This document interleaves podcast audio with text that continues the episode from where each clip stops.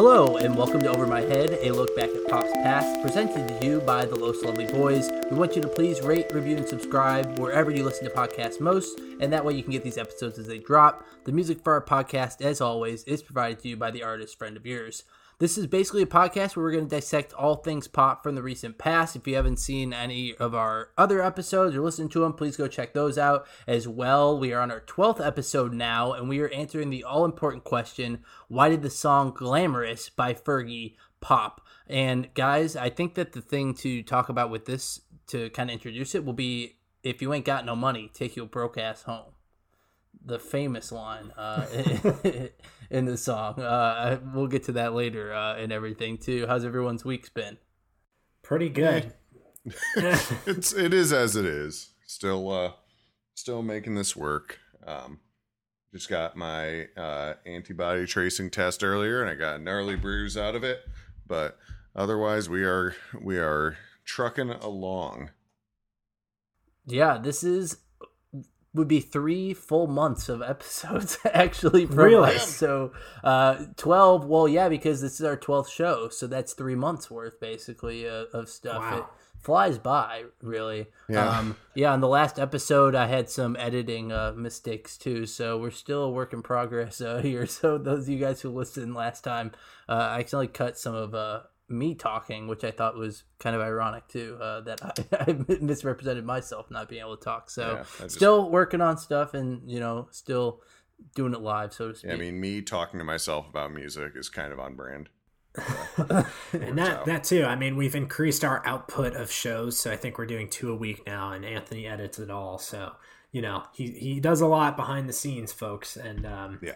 You- when you're handling hours and hours of audio and you miss a few seconds, stuff happens. So you know, give him credit where credit's due. yeah, it wasn't the worst thing to be uh, cut out either. So it wasn't like a whole segment or anything. So we'll take it as we roll. But thank you guys for listening still, uh, even through all that too. So let's get into some music. Uh, Chris, I know you have a lot of music that you uh, have been listening to. Uh, Baauer drop. So those of you who know Baauer for Harlem Shake, this is nothing like Harlem Shake, uh, and it, it probably good that it isn't. Um, but the album is pretty good and pretty interesting movie that he released with it Yep, too. Planet's Mad. It is really good. Chris sent us this at like noon on a Thursday. Yeah, he did like a YouTube premiere of it, and I, uh yeah, if anyone from my job is is uh is listening to this, I I I definitely was actually uh sick at that time.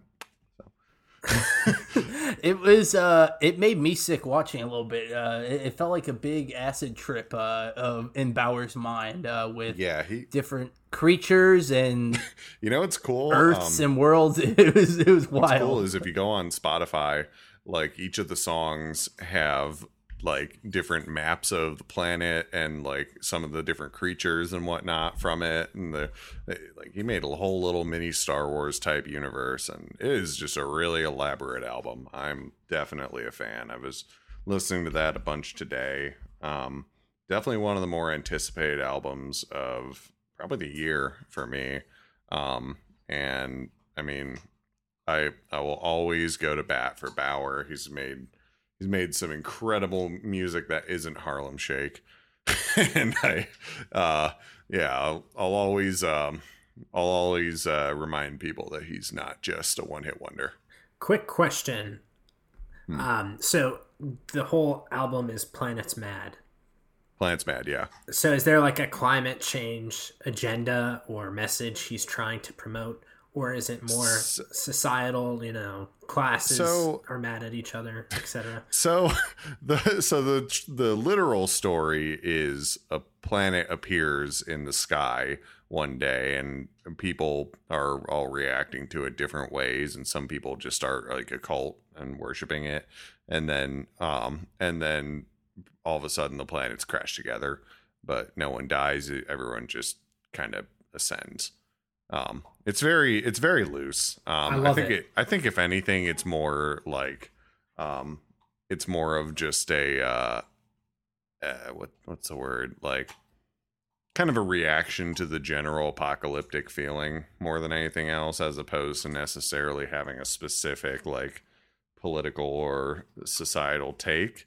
Um, I mean, Bauer himself has been, you know, pretty vocally in support of, um, of particularly the Black Lives Matter movement. Um, he actually, the album was supposed to come out um, the on June fifth, and basically that week he was just like, I don't feel like promoting an album right now. Give me a couple weeks, and just like spent a couple weeks just pretty much entirely just doing amplifying and whatnot on his social media, which you know, big respect to him for that. Like I think it's I think if anything, like it, is an extremely chaotic album, and just by that description, like you can probably see kind of where that came from. But I, I think it really is just more of a kind of an embodiment of the general anxiety we're all feeling right now.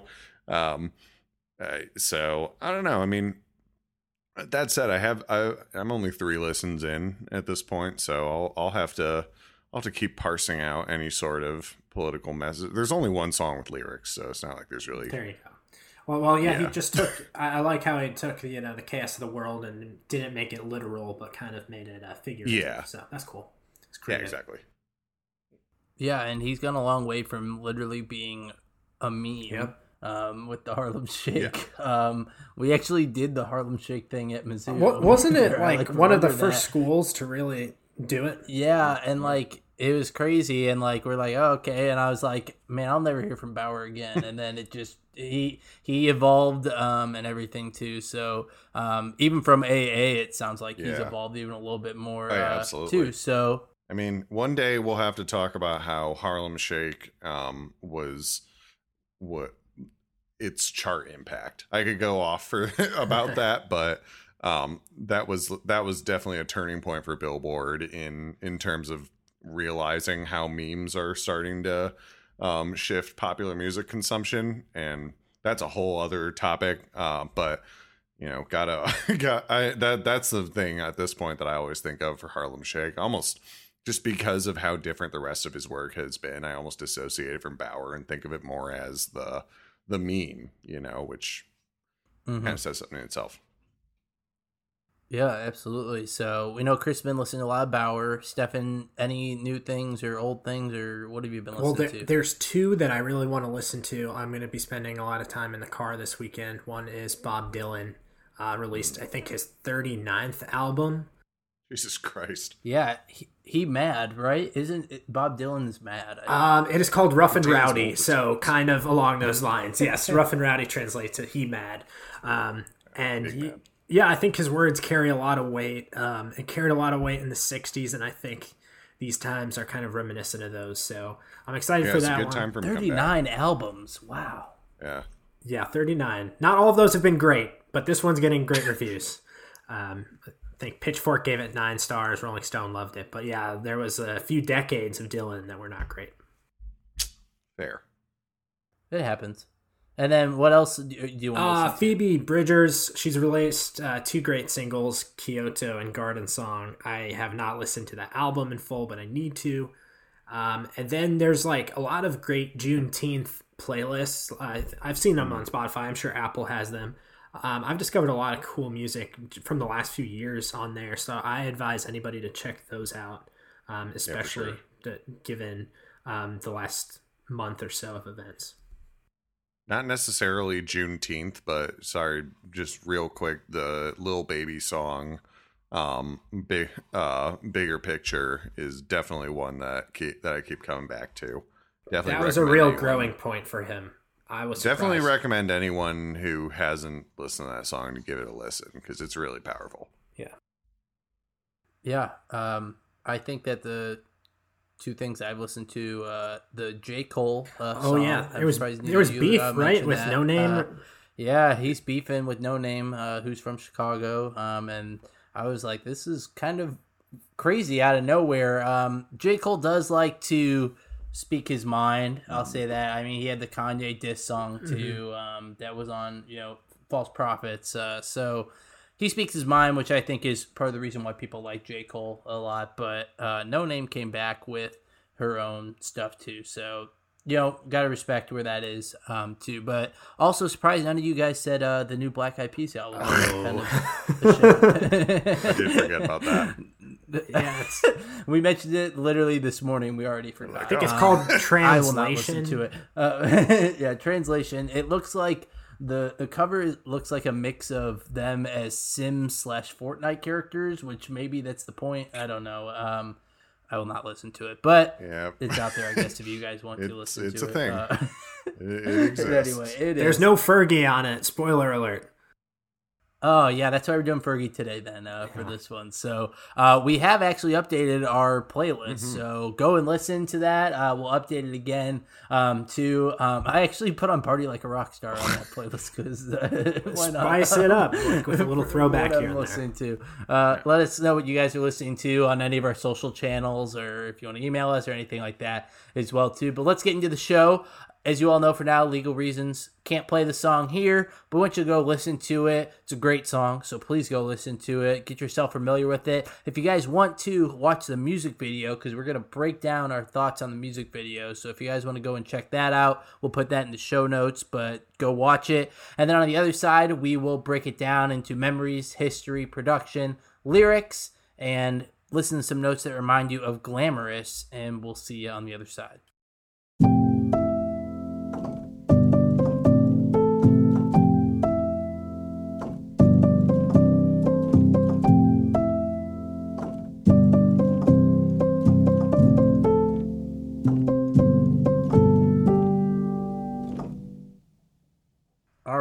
Now that we are back, let's break down some first memories or just general reactions about the song.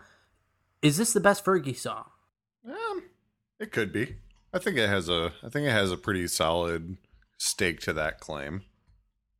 Yeah, with if I mean if you classify only Fergie as a solo artist, she only has two albums. Uh, this is definitely in the top Yeah. five. I'll say that easily. Okay. Yeah, I mean, I would say so as well too. Um, I can't remember the first time I heard this song exactly, but I remember liking that Ludacris was in this song. Um, I am a huge Ludacris fan. Uh, we actually all got to see him in concert. Uh, that that was a very Ludaprom. fun show and a very funny show as well. Uh, yeah, we saw him at LouFest. Um, very very random, but it, it was a good show. He put on a good show. Great lyricist for most of the time, flow, everything too. So I think I remember that being one of the reasons why I listened to it. But it was all over the mm-hmm. radio, and I know that probably in the top ten back then episode will break down maybe why you know it was released the way it was and everything too. But I think it not spoil it, but it was released, then kind of pulled back, and then re- had a resurgence. So maybe you know you might have remembered it, and then it went away and came back because it did. Um, but I can't pinpoint an exact moment, but I know it's one of those that everyone, not everyone knows, but most people are gonna know and go wild for when they hear For it. sure.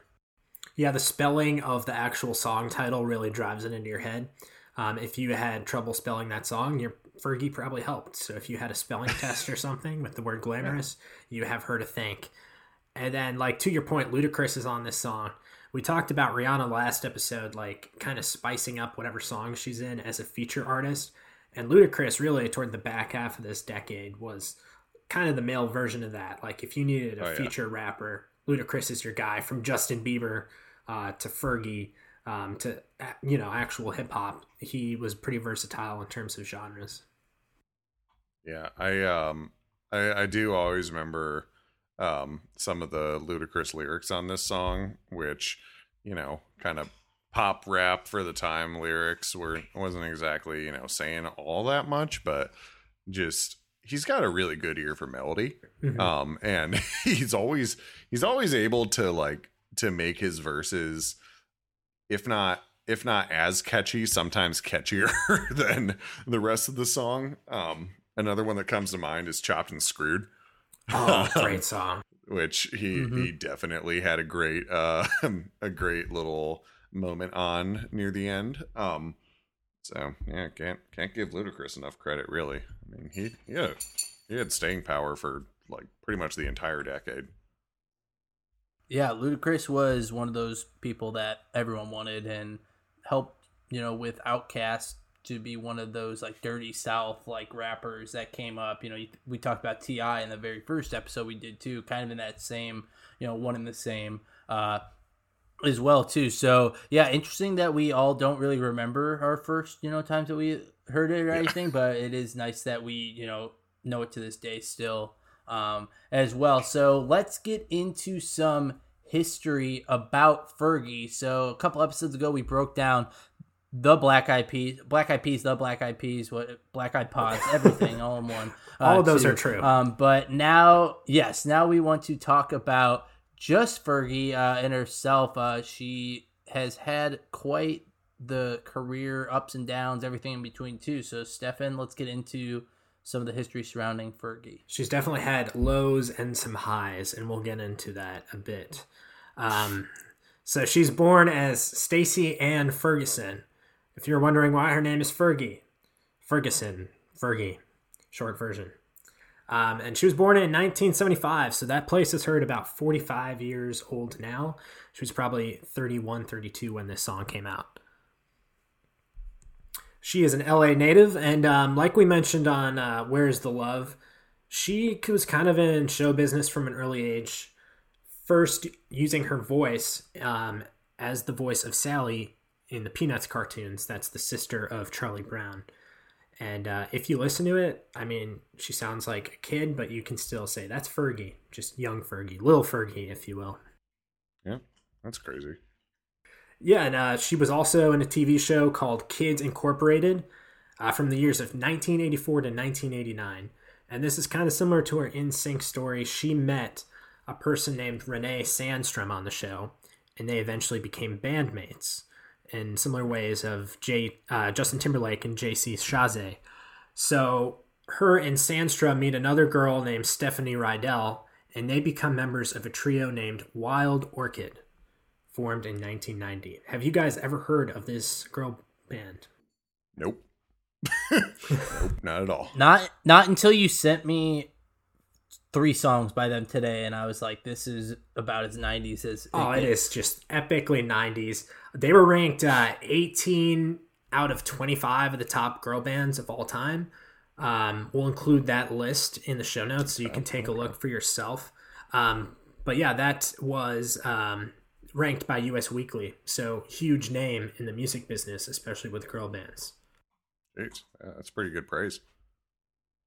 Yeah, I saw a bunch of people comment on like some of the things. They're like, "I used to rock this CD back in the day," and I was like, oh, "Okay, then." I was like, "Yeah, I don't know above us, but obviously some people liked them enough, and you know they got ranked." Yeah, uh, they did make a mark. They formed in 1990, but it took them seven years to finally get an album out. That's a long time, oh, wow. especially if you consider the lifespan of a girl band. Jeez. So their first album comes out in 1997. It produces three singles that actually all peak in the Hot 100. Uh, one is At Night I Pray at 63, Talk to Me, the highest at 48, and Supernatural at 70. I'll include the link to these songs, but they are like just very 90s, very girl band. Um, but the way critics described it and the way Fergie described it herself, she described the music as being too urban for pop radio and too pop for urban radio.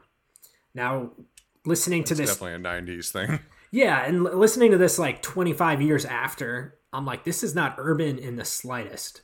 Uh, there's three white girls and they're doing pop music. Uh, there, it had an up tempo, I guess, but yeah, you can be the judge yourself. So they get their next album, Oxygen, comes out the next year in '98 after their first one in '97 it doesn't do as well. The largest single is Be Mine at 103. Um, so this is very similar to what happened with the Black Eyed Peas in the 90s. They have two albums, and then one does okay, and then the second kind of stutters. And it takes a real turn on their third album, Fire, which was scheduled to be released in 2001. Mentioned NSYNC's par- uh, a parallel with NSYNC, and one here is that JC Chasez was supposed to co-write and co-produce a lot of this album. They were also in line to be the opening act of NSYNC's concert tour, uh, so they were about to be elevated to a huge status. That was probably one of the biggest tours in all of the land in 2001. Yeah. However, there was a huge roadblock, and it came from Fergie. Um, she had a crystal meth addiction that led to them dropping out of that tour. Holy shit. Yeah, people do not know this, but it was a huge pillar of Fergie's life. Um, she's had multiple interviews about it. She spoke to Oprah in 2012 that, you know, she was driven to drug use because the inauthentic style of the group was leading to her not being herself. And she didn't want to cause conflict, and she was at that age where she didn't know how to address it, so she handled it all internally. Jesus.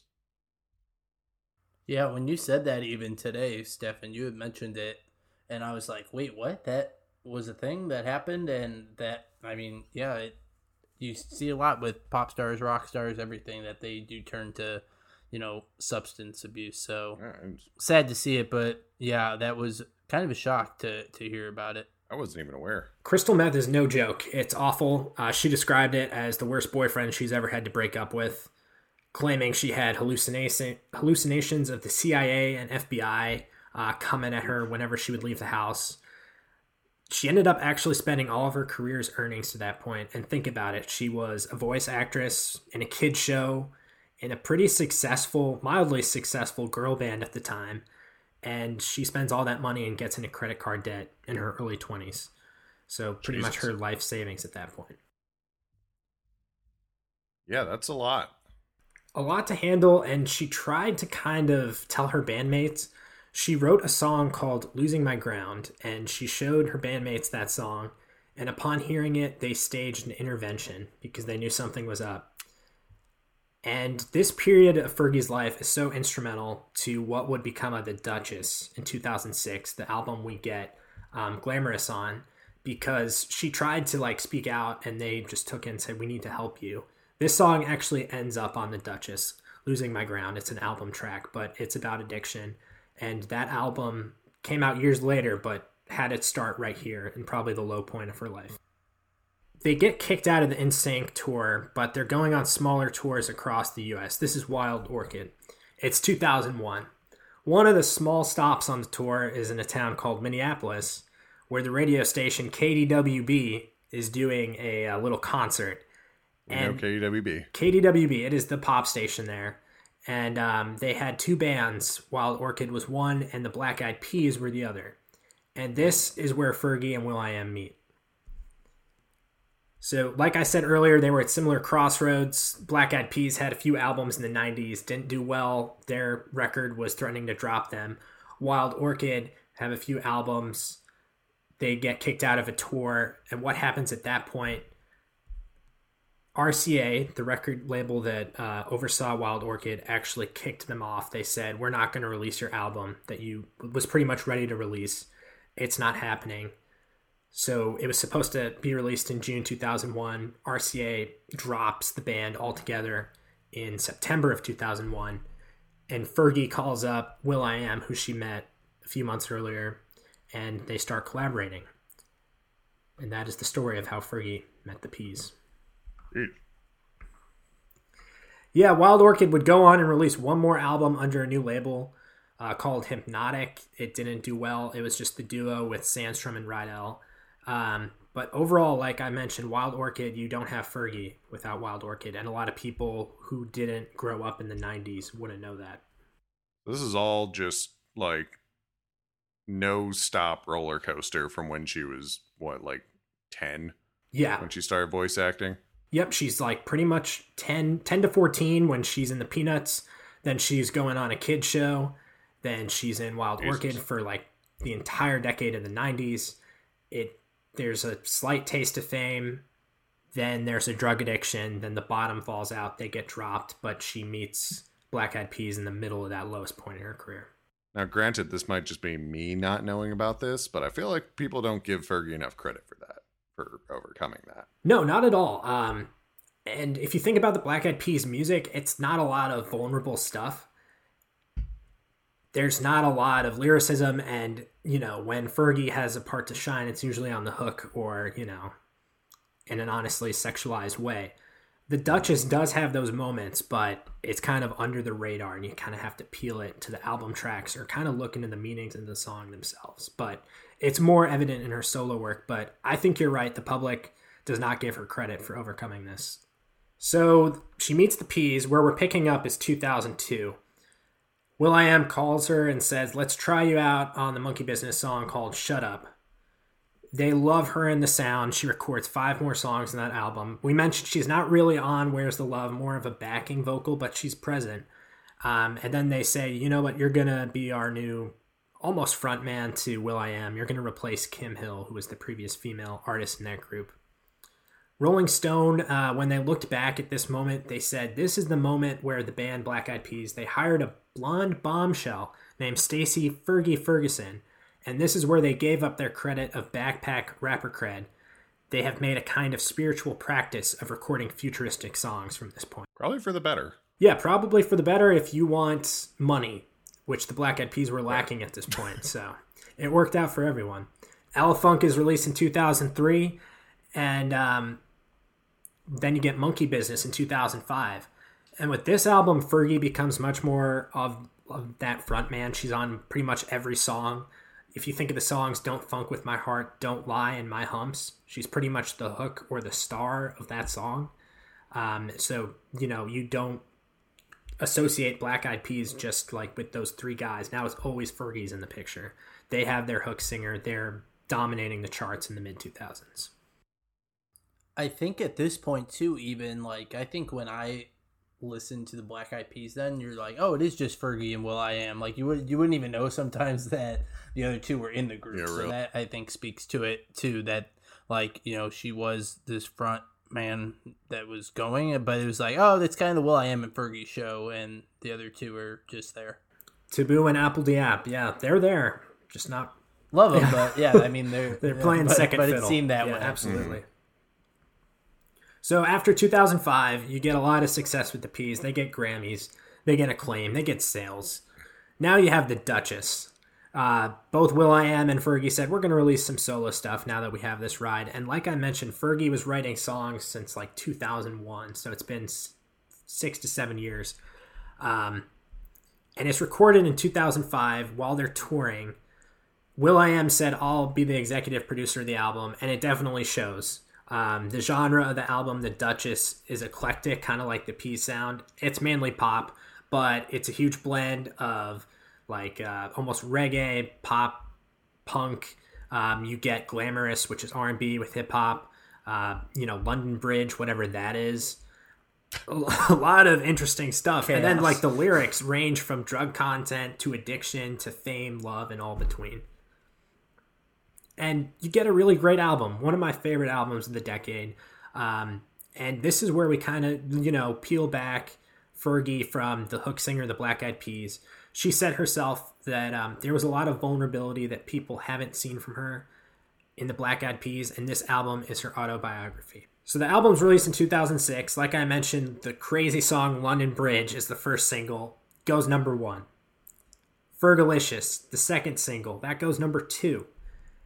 And then we get Glamorous featuring Ludacris, huge stimulus, the third single. And Anthony alluded to this. It has a really interesting release strategy. They released it on radio on uh, January 23rd to mainstream radio. It hits 98 in its debut, climbs and climbs and climbs, gets to number nine about a month later, and uh, Billboard deems it the greatest digital gainer. However, Fergalicious, as I mentioned, was the second single and it wasn't exactly losing steam yet. Um, it was beginning to fall, but it was still in the top 20. It was at number 19, and it had 15 straight weeks in the top 10. So the record label Interscope panics and they say, We got to remove this from digital retailers. We got to get um, Glamorous off. Why? I don't know. I don't think they understood digital promotion at the time. Who would do that nowadays? No one in their right mind would be like, All right, let, let's pull it. That just doesn't work. Does 19 to you seem like it's still like in its cycle? I mean, I think if you have 15 straight yeah. weeks in the top 10 and then you go to 19, maybe it's a sign things Anything are going. in the top 40 still. I mean, South. even um even with the Black Eyed Peas a few years later, like Fergie could have had a boom boom pow to I got a feeling number 1 replacement moment very easily. Like I mean, had had Fergalicious not hit number 1, which was a very weird fact that I didn't know until researching this. Fergalicious was the only one that of that run that didn't hit number one until Clumsy. But anyway, um, I mean, I don't necessarily think that when it comes to the charts, you can, especially in the digital era, I don't really think you can stop a moving train like that. um, if anything, it probably, it probably, had they left it alone, she could have had two songs at the top rather than kind of dull the dull the sharpness of uh, Fergalicious and try to push uh, Glamorous back for promo purposes. Yeah, it was just very strange. It's clearly the dawn of the digital era, and they didn't exactly know what would come next, and they were scared to learn. But I think we've yeah, learned sure. that it's usually positive. Um, so they pull it. Um, it goes, as a recap, it goes debuts at 98, eventually climbs to seven. Then they pull it. It goes from seven to 33. That's the largest drop. So within one week, it had the largest gain, then it has the largest drop. And then it falls to 55 from there. And then uh, the next week, they say, we'll re release this as a digital single. And boom, it goes from 55 to 8. So it's just ping ponging all over the chart. Long story short, it eventually secures its rightful place at number one the week of March 24th, 2008. So don't worry, guys. It was a happy story. Interscope kind of took us for a ride. It's fun to laugh at, but I'm sure Fergie wasn't happy at the moment. Oh yeah. iTunes songs were still 99 cents then too, not a dollar 29. Well, iTunes yeah. doesn't exist anymore. No, I think some were like six to buy. Was the 69 cent like a later thing or was that an early? Yeah. okay. Yeah. Clearance. It was a weird it was a weird promo tactic in the um, early 2010s. Yeah, buy more undiscovered music, 69 cents. Yeah. But we're going to also increase it to 129. Yeah, and it was like it wasn't undiscovered, it was okay, this song's starting to lose steam, but we really want to keep it in the top 10. I think they I think that's still how it happens, but like you said, no one really pays attention. The iTunes store is just a tab in Apple Music now. RIP iTunes. That was an era. We all had our libraries. Yeah. So glamorous. Uh, it stays at number one for two weeks. Total of 29 weeks in the Hot 100. Fergie really rules 2007, parts of 2008. Um, it eventually ends up number 10 on the Hot 100 year end, certified three times platinum in the United States. So, a huge selling single from a hugely successful commercial album. So, overall, when we look at this song, it's smack in the middle of The Duchess as a powerhouse album.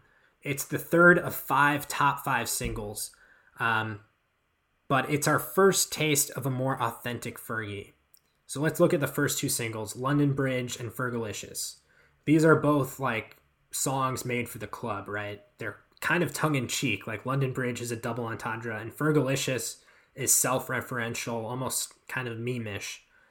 Glamorous is like the first taste of Fergie saying, Look what it took to get here maybe the lyrics aren't poetic, but there's especially when you consider the context of drug addiction, like she's pretty she's worked her ass off to get to this point she's at. And um, if you look at it at face value, you don't see that. You're like, this is a person who has had their whole career in show business. What are they complaining about? Like dreaming of the days they would make it big. No, that was mm-hmm. actually filled with a lot of struggle and ups and downs, and in fact, losing it all before rebounding. So, uh, and basically that um, personal expose that she had on Glamorous was evident in the next few singles. I mentioned that the Duchess would produce five big hits. Glamorous walked so the song Big Girls Don't Cry could run. Big Girls Don't Cry is very like adult pop friendly song. Glamorous was kind of a bridge, pardon the pun, between London Bridge and Big Girls Don't Cry, where you still have urban uh, beats, you still have Ludacris, but we're starting to get a lip little bit more lyrical. Uh, her voice, she's singing more. She's still rapping, but then you get Big Girls Don't Cry. And then you get Clumsy, and you get the song Finally, which is a ballad with John Legend. So, really That's great run of singles. Yeah, that finally did not reach the same heights as the other five, um, but a good song in its own right. So, The Duchess should definitely be known as one of the top female pop albums of the decade. There are a few records it tied or broke. It had three number one hit singles. This ties um, Christina Aguilera as the first female artist to do so. Uh, she did it in 2000. and then it produced five top five singles, all the five except um, finally. So that's Glamorous, Big Girls Don't Cry, Clumsy, London Bridge, and Fergalicious. Those all hit number five or more. And that was a record that would stand until Katy Perry smashed that with Teenage Dream in 2012. So Duchess is great. What does Fergie do next? She takes a few years. will.i.am has his solo album. They decide, let's get the band together. We covered this in the Black Eyed Peas episode, but unfortunately, we, the public, get the end and the beginning. Yep. Uh, and it wouldn't end there. So Black Eyed Peas becomes that earworm you can't escape. I won't rehash it. You probably know the songs. Um, personally, Fergie marries a guy named Josh Duhamel. Am I pronouncing that right, Anthony? No, No, Josh Duhamel. It's just it, it's just Josh Dumel. And what is he famous for, Anthony? Uh, he was in, if I uh, believe so, the Transformers movies f- for a bit, and then he also was in this show called Las Vegas. Uh, that was big too. Wait, Josh Duhamel was in the Transformers movies, I thought he was in like um, Desperate I don't know who Housewives. this guy I might be thinking of the completely wrong guy. Anyway, Fergie's better than him. They eventually split up. Don't worry, guys.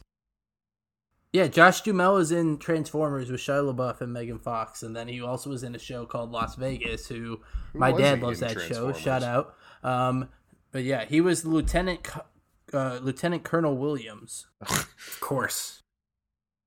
He's showing us a picture. Yes, he's that guy. I've seen him.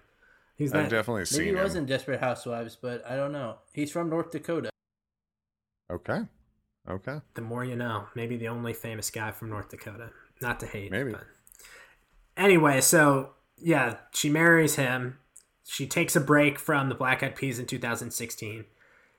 In 2017, we get her second album, Double Duchess. Really creative on the name. Unfortunately, it was no Duchess. Uh, in terms of sales, it sold 40k in a year. The Duchess had 6 million sales worldwide. So that is a tiny fraction of what the predecessor did in terms of um, sales. And then it had some singles like La LA Love in parentheses La La that peaked at 27 and a song Chris showed me the other day MILFs with a dollar sign that peaked at number 34. MILF money. MILF Money. I remember Chris played that song for me once, and I was like, "What on God's green earth is this?" It well, I was remember that like LA Love was the that was initially the big comeback, and everyone was kind of like lukewarm on it. And then they waited a little bit, and then it was like, okay, like this is the one that we're launching the pre-order with. Like this is the real first single. Like MILF money. I was like, oh, oh no. It, it basically, if I remember, sounded like the song "Dance" by Big Sean, essentially, because it was like the claps and like stuff like that. And I'm like, what is Yeah. going on? It's Yeah, just it very much does. pandering to like millennials who have had children, the older millennials. Um, Chrissy Teigen plays a large part in the video, so yeah, it's MILF money. You're a mom, but you're edgy. It didn't do well. Um, and sadly, Fergie has kind of broken off from the Peas. They've had two albums, one of which was released today. Uh, today is June 19th. You'll probably be listening to it later, but she's not on that album. Uh, the Black Eyed Peas and Fergie have gone in different directions, and Fergie's doing her own thing. Um, but if we only have the Duchess as the main stamp on her career, I think that's an awesome achievement. And Glamorous is one of the highlights of that achievement. All right, great breakdown of Fergie's entire career there. All right, Chris, let's get into some of this production surrounding this song. Yeah, so um so as we kind of mentioned, um hip hop influenced kind of in line with the rest of what we'd heard from the Duchess to that point. Um but definitely a departure from kind of the energy levels of um of London Bridge and Fergalicious. So this is uh so this is a Polow da Don production. Polo Polow da Don um his his name is officially Polow da Don Da, and I feel I feel weird like enunciating it that way, but that's his name. Polow da Don is is a producer who's had quite the um he, he's had quite the discography. So this was actually one of his first major hits. Um, when he his work with Fergie in general, he's also um, in part responsible for London Bridge, but um, the one that really brought him onto the scene, uh, one that Anthony will remember fondly, is "Pimpin' All Over the World" by Ludacris. So definitely the Ludacris connection. Um, he also produced an all-time favorite pop song of mine, "Promise" by Ciara uh, just a year before. Fantastic song. Um, and would also go on to produce Runaway Love by Ludacris. So um, he uh, he would then go on. I I, I don't want to go too far into his discography because just by listing a few of these, I'm pretty sure we're going to end up coming back to him. But um, he gave he did give us Buttons by the Pussycat Dolls uh, Throw Some D's by Rich Boy, Get Buck by Young Buck, uh, Turning Me On by Keri Hilson, um, Ba- uh, Body on Me by Nelly, um, Baby by Me by 50 Cent. I love that song. And Love in This Club by Usher and Young Jeezy. Who doesn't love that song? And Anaconda too. He did. That's true. Yeah, Anaconda. Um, Anaconda came several years and several more hits later, along with Hot Tottie by Usher, um, Fading by Rihanna, and Dedication to My Ex by Lloyd. So we've got a we've got a deep discography here. And Polow da Don is pretty well known throughout all those just for kind of a kind of a really a really unique um, and almost fluid sort of groove. Um, whenever I um, whenever I, I listen to this song, I just remember like I remember it being a it's definitely lower in kind of energy, lower in lower in BPM, um, and in more of a more of a muted sort of register, but um, but you still get your head nodding.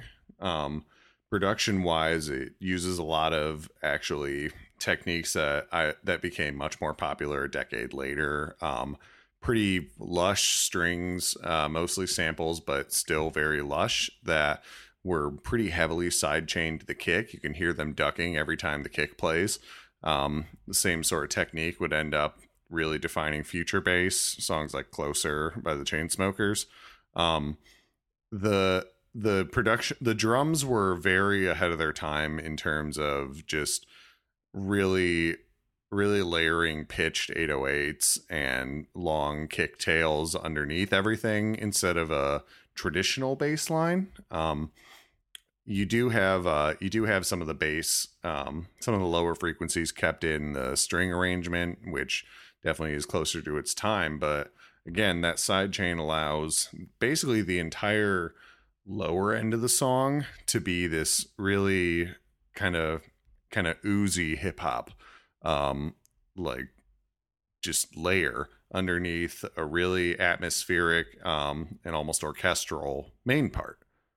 So what's so it it definitely creates a very um it, it sounds on paper like it would be kind of jarring or um or contrasting at least but it really ends up being kind of the hypnotic feeling that's um really defined a lot of hip hop pop crossover moments um throughout the years um Fergie herself uh has uh has co-writing uh co-production credit and um, I would assume had some control over uh, over at the very least some of the vocal um, samples and interjections and ad libs. Um, there's there's a number of those uh, we mentioned. If you ain't got your mon- got no money, take your broke ass home. Um, that's one that uh, that really became almost a pseudo hook of the song. Um, but in the actual hook, when Fergie comes in, that's where you really get kind of the um kind of the kind of the genius of the songwriting of the song really. It, it's extremely nostalgic. You she literally starts talking about first class up in the sky as her as the melody kind of soars upwards um and ends up floating almost like a like a plane over the rest of it. Um, the even even glamorous the um when the hook comes in and is repeated, it's kind of uh it's kind of done so in a whisper. Even the spelling, um, which I definitely attribute to will.i.am. He he's not officially credited on the song, but that's the sort of thing that was kind of his trademark for a little bit there. Um, I suppose um, I suppose it was one of those um, things that was just, you know, we mentioned the comparisons to Hollaback Girl and just in general kind of hip hop influenced pop at the time, almost uh, almost like an anthemic like um, shout shout the rhythm sort of moment that was happening in pop. Um, it was kind of a way to take that sound and wrap it in nostalgia. Um, really kind of supporting what lyrics are talking about. Um, so, you know, in a lot of ways, just a really, uh, a really solid production, but one that I think has aged very well. Um, years before, um, before you know, singers like Taylor Swift or Ariana Grande would end up really diving headfirst into hip hop influenced pop. Um, this was this is a sound that probably could have been transplanted into the mid 2010s. Um, you have a lot of uh, kind of southern influence drum programming. Um, you have uh, like I, like I mentioned the um, just really prominent side chained drums. You have a really muted but compressed low end. Um, and that's the the first thing that stood out to me when listening back. A lot of songs from this era are much are much more um, they don't emphasize as much of the low end of the stereo uh, um, of the speaker. Um, and when I say that, I mean they're emphasizing the very low end frequencies that cause a kick to really hit, you know, and that's a practice that has really kind of caught steam in the past several years as, you know, for a, a lot of people are listening to songs through their phone speakers that don't have a lot of low end. So you have to really emphasize that. Uh, you really have to emphasize that kick, and that leads to the, kind of the TikTok distortion, you know, that we hear nowadays. Um, anyway, that practice was already starting in the um, in kind of the mid 2010s, and you know, also was accelerated by what EDM evolved into, being more trap flavored and tropical house flavored. This predicts pretty much all of that. I mean you put this song up against something else that would compete in kind of in terms of loudness uh, nowadays, and you know it holds up. Um, I would not be surprised to, you know, put this in a car and and really hear it like rattle bass the same way that something else would from nowadays. So definitely a production that I think has aged well. Um, what what parts of this uh, instrumental really stand out to y'all? The bridge where um, she's talking about her daddy and uh, it goes wah, wah, wah, wah, wah, I, am not gonna do it justice. Oh yeah, the little uh, the little arpeggios. Yes, what's going on there? Um, just kind of a little synth line that's um going up and down throughout a key. Um, with, I mean, really, really, it's a really like, um, it's a really digitized kind of arpeggio. Um, almost almost a little out of place, but mm-hmm. it's yeah, it drenched. It's drenched so much in reverb that it fits in sonically, and it kind of it kind of fades out slowly enough and fades away that it feels like it's a little like she kind of talks about um like kind of like glitz and glam and all that, and it almost feels like it's you know she's what I what it always kind of gave me the um kind of impression of is like, you know, she's singing this song in a moving car, like her head's in the clouds, like remembering what her daddy, what her dad told her, you know, and the lights are still flashing outside. You know, like it sounds like a little, a little glimmer of the present cuts through for a second, the and paparazzi cameras are flashing. Yeah, it's like she's, you know, it's like there's still a little bit of the present popping through like whoa, whoa, whoa, and then it goes away because she's still she's still like nope this is i'm i'm committing to this mood but that's the reality you know i'm looking at this from the present looking backwards um and yeah, I mean, it, it is that sort of record where you can you can really kind of hear all the attention to detail mm-hmm. there.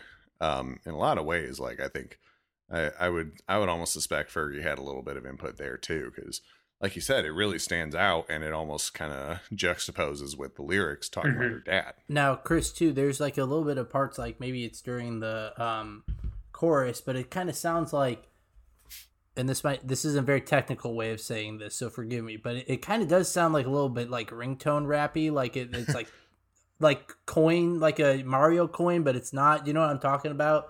Like there, it kind of reminds me of when um in uh the song with Lil Scrappy, uh, the I got money in the bank, and it's like the the like coin sound. Yeah, so it's like yeah. bloop, bloop, like that, and uh, that's like in the in the chorus too. That that you kind of hear.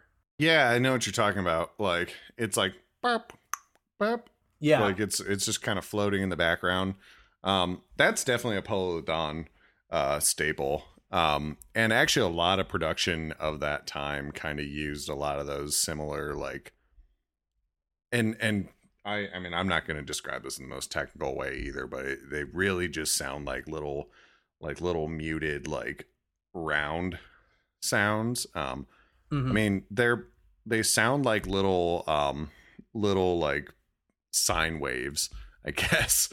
like uh, you don't it, they're really just little plucks. Um, but they're they're being yeah. used in a really percussive way, and it's almost like um like the equivalent of a tom drum.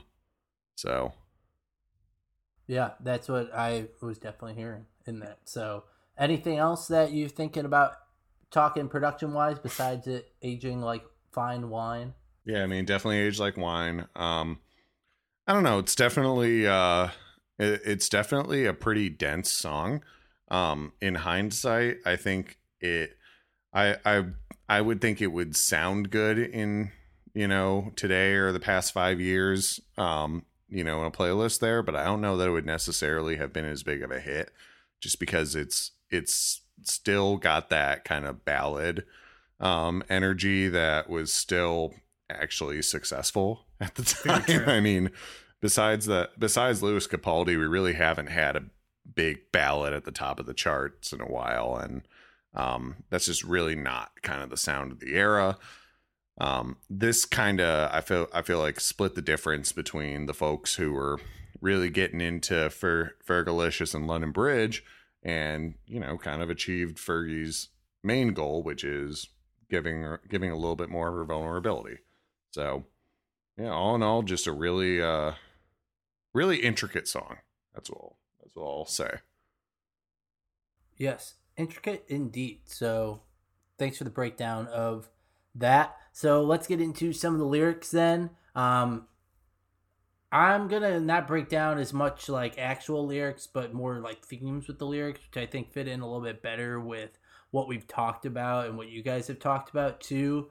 Uh, the first thing that I actually just put in my notes was the lyrics and maybe the song itself too seems pretty effortless, right? So there's a lot of this like, hey, like I made it, but it's like not a thing that I I made it. You know, it's kind of like, hey, you know, don't worry about my past, but she brings up her past at the same point. So it's your classic like rags to riches story. So you know, Ryan mentioned it with her addiction, and they went through a lot, and she finds will.i.am the Black Eyed Peas, and you know, she gets catapulted into stardom at this point. But she's been using her, you know, lyrics from maybe the past six years, seven, eight years. So really putting that into it was really awesome. Um, and she likes the finer things, but also likes the basics. So she mentions in her verse, um, she says, you know, the Taco Bell line where she goes, We are owning the Taco Bell. Um, and I actually misheard this lyric. I thought she said, um, Taco Bell drunk as hell or something like that. I thought that that's what, what she said, and I was like, oh yes, we can all relate to going to Taco Bell uh, very definitely, drunk, uh, in, definitely. in, our lives. Um, but that was not the lyric. Uh, she actually uh, said, "I still go to Taco Bell drive through raw as hell. I don't care. I'm still real." So you know, kind of talk about like you know she likes the finer things, but also will go to Taco Bell. Um, but yeah, I thought it was I go to Taco Bell drunk as hell. You I can mean, be raw and drunk yeah, at the same time.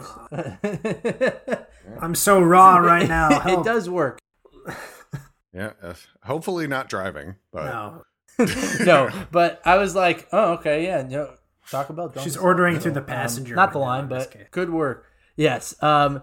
So that was like one of the things I thought was kind of cool. She talks in the chorus with saying flying first class up in the sky, but I'm not too good to go get my, you know, chalupa from Taco Bell at the same time, uh, too. Um, and then, of course, the whole song starts off with uh, maybe the most famous uh, line in the song, uh, which is "If you ain't got no money, take your broke ass home."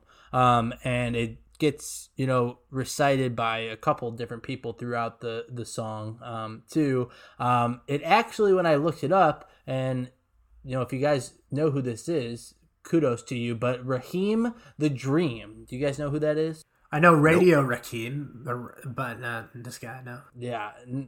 No, I did not know Raheem the Dream either, so I apologize. Um, but there actually is a song where he says, and it's if you ain't got no money, take your broke ass home. So it's oh. interpolation actually of I, it. I thought okay. it was an interpolation or a sample. I just had no idea what it was. So. Mm-hmm.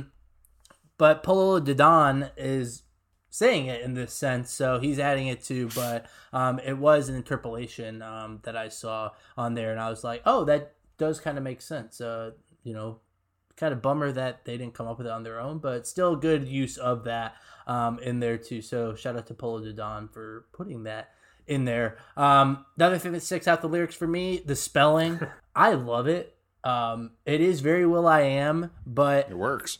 I maybe I just have a, a soft spot for it. Uh, well, yeah, you think Hollaback Girl, you know, this shit is bananas, B A N A N A S. Um, so it was a thing at the time, still is. Um, you know, even with that too. But I thought it was smart to do that because it gets everyone uh, talking about it, and you know, good on people that need help spelling too. So Fergie is for the kids uh, in that case. There you go. Another uh, lyric that I misheard too uh, was in the chorus. Uh, the flossy, flossy, flossy. Um, I don't know what I thought she was saying, I, but I did the not foxy, think it was flossy, foxy. flossy.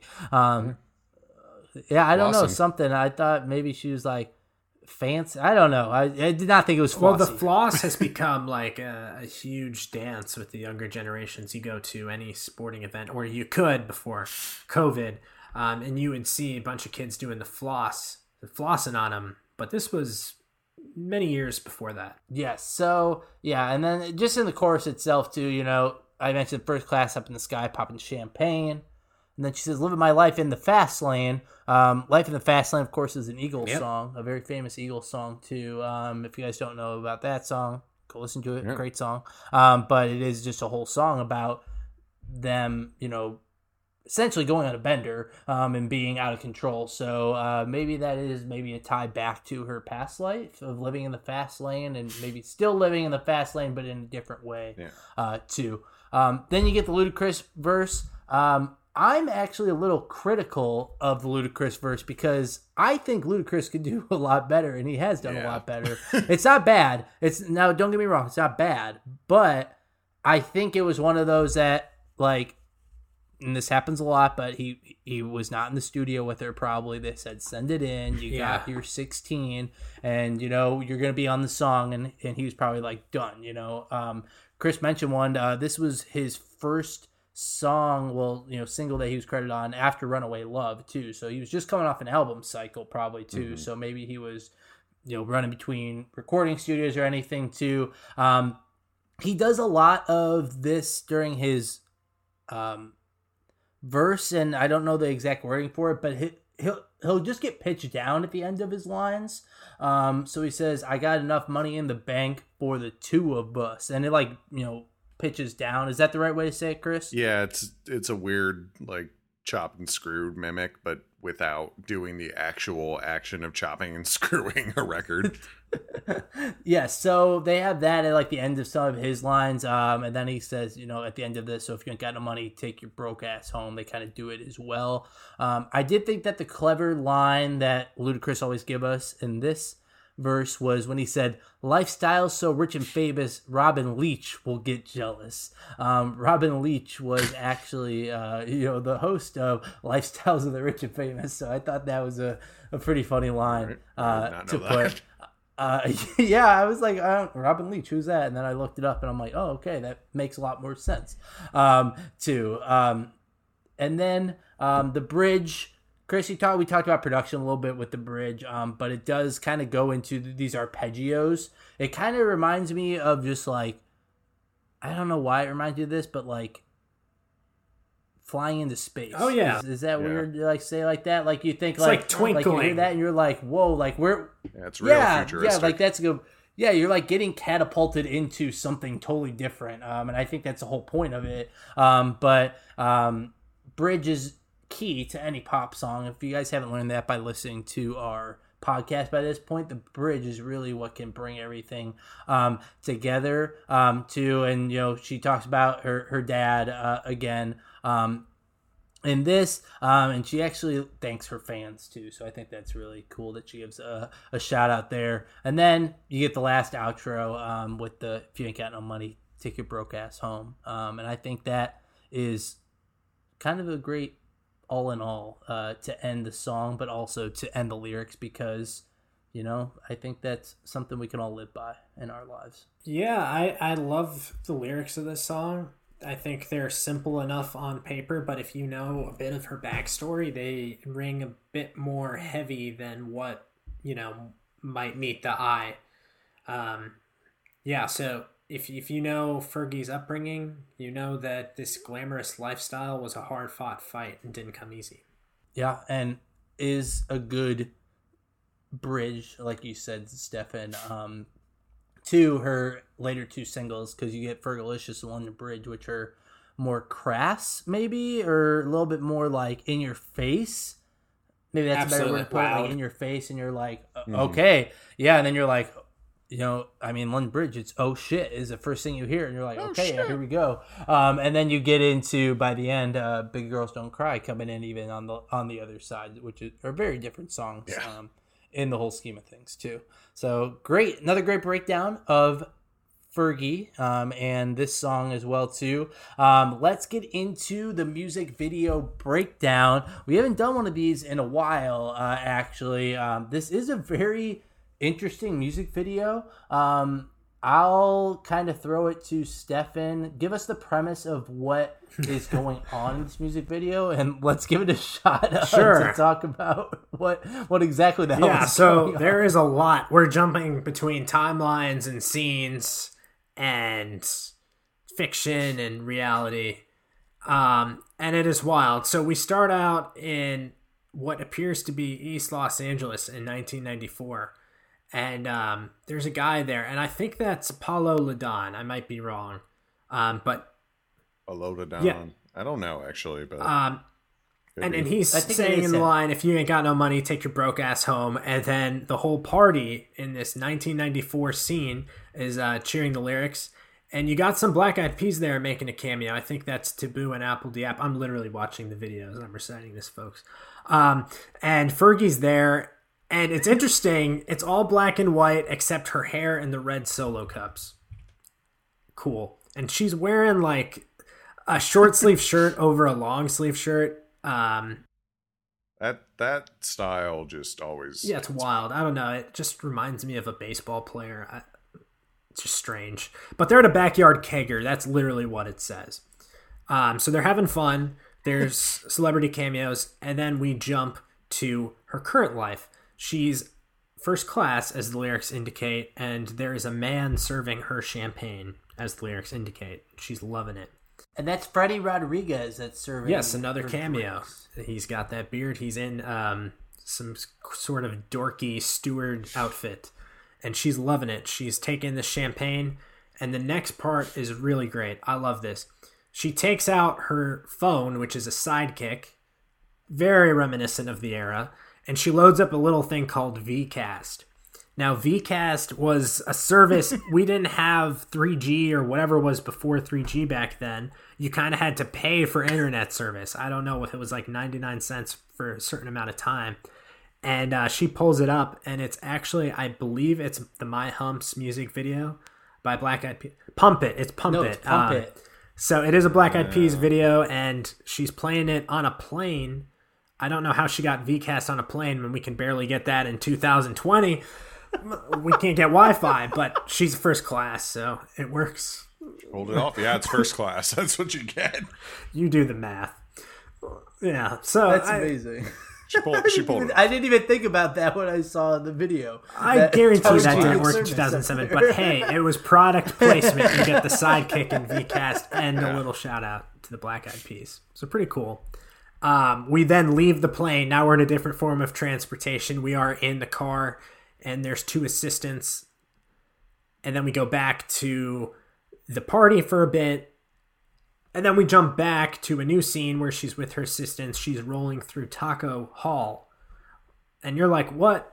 What? Taco Hall? Did he just say that? Yeah. The lyrics say Taco Bell, but they clearly didn't pay for licensing for Taco Bell. Um, if you pause the video, it says Taco Hall. Chris, I think you said My my suspicion is that it's an In and Out.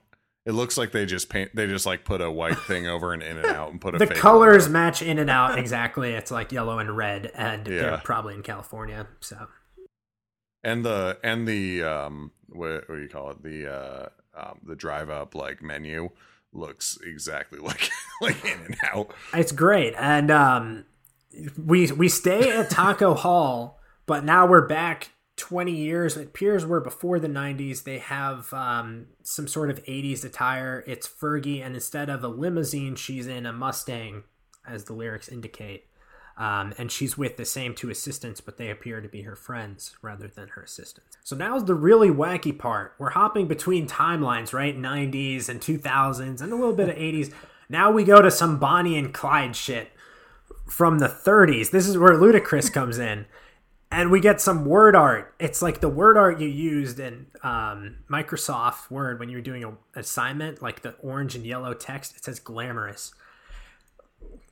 It Hey, it looks like, Indiana exactly Jones Indiana text. Jones. Uh, that's a better description. Yeah. Probably what they were going for exactly.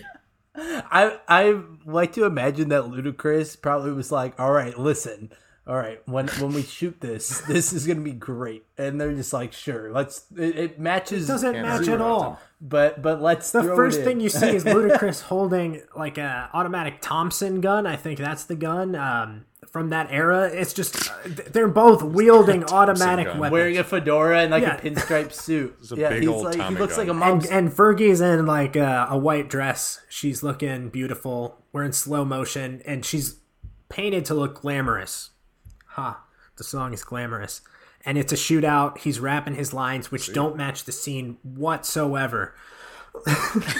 he's talking about buying caviar and champagne, and he's trying to convince Fergie to run with money away from the cops in this scene, and they're about to be shot by the cops. Um, so yeah, that that's just a random part. After the Ludacris, we jump back.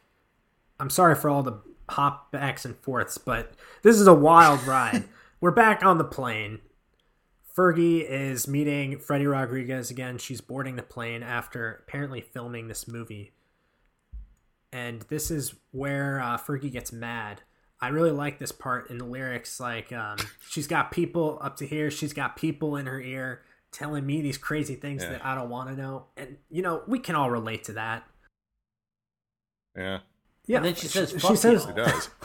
I didn't know that she said that actually. That's yeah, they hilarious. censored it very badly in the radio edit version. I highly recommend you go back to it because you can tell where they like cut it, and there's still the beginning of the.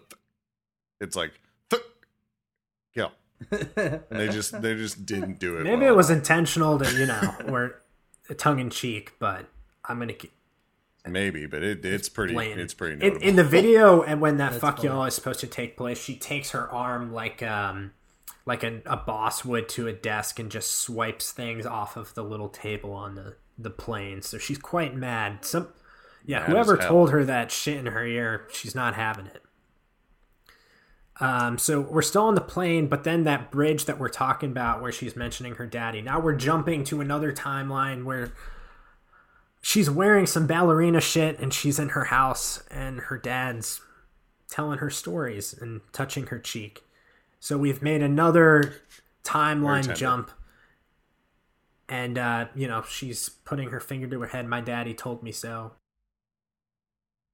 That's at least three for you counting at home. There's a lot. There's a lot. and then we end the video as we started it. We're in '94 in the backyard kegger in East Los Angeles.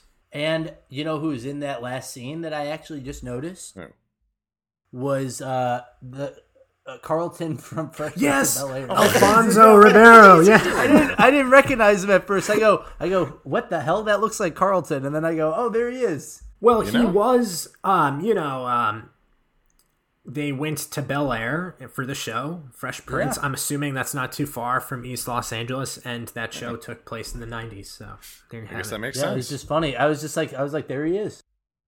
Like okay, a lot of cameos, which is good. What a what a video! Can you imagine like writing it, or I, I get I don't even know if it, they they probably wrote it, but like you know, just whoever was whoever was like doing the storyboards, the scenes. They're like, no transition here. We're just going right right to it. You know, no explanation. We're just going right to it. Like, you know, in this scene, we we need the word art, and we're we're just going. yeah, we go from the '90s to the 2000s to the '90s to the '80s to Bonnie and Clyde, which I assume is the, the 40s, 30s, 30s. Yeah. and then we go back to the 2000s. Then we go to when she was a kid, so it's the 80s, 70s maybe, and then we go back to the 90s. What a what a music video! all all while this is really in 2007. yes, and we and we apparently have the capability to have VCast on planes when we don't get Wi-Fi. Yeah, it's like an alternate reality of it. well, that was fun. We'll have to find some more fun music videos uh, when they come up uh, to to break down because hard to beat that one. They're, they're pretty wild uh, a lot of the time too. I'm winded. Well, yes. well, that again, we'll wrap it up for another episode of Over My Head.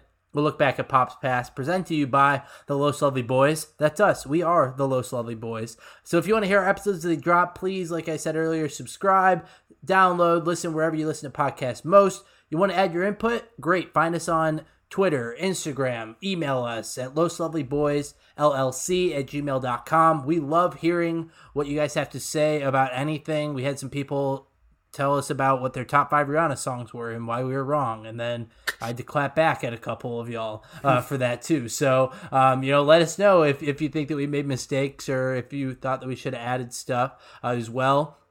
And also, if you want to, you know, put your input in on what songs we should cover, we're always looking at that as well too. So, for my co-host Chris and Stefan, hope we weren't too far in over our heads on this one. We'll see y'all next time.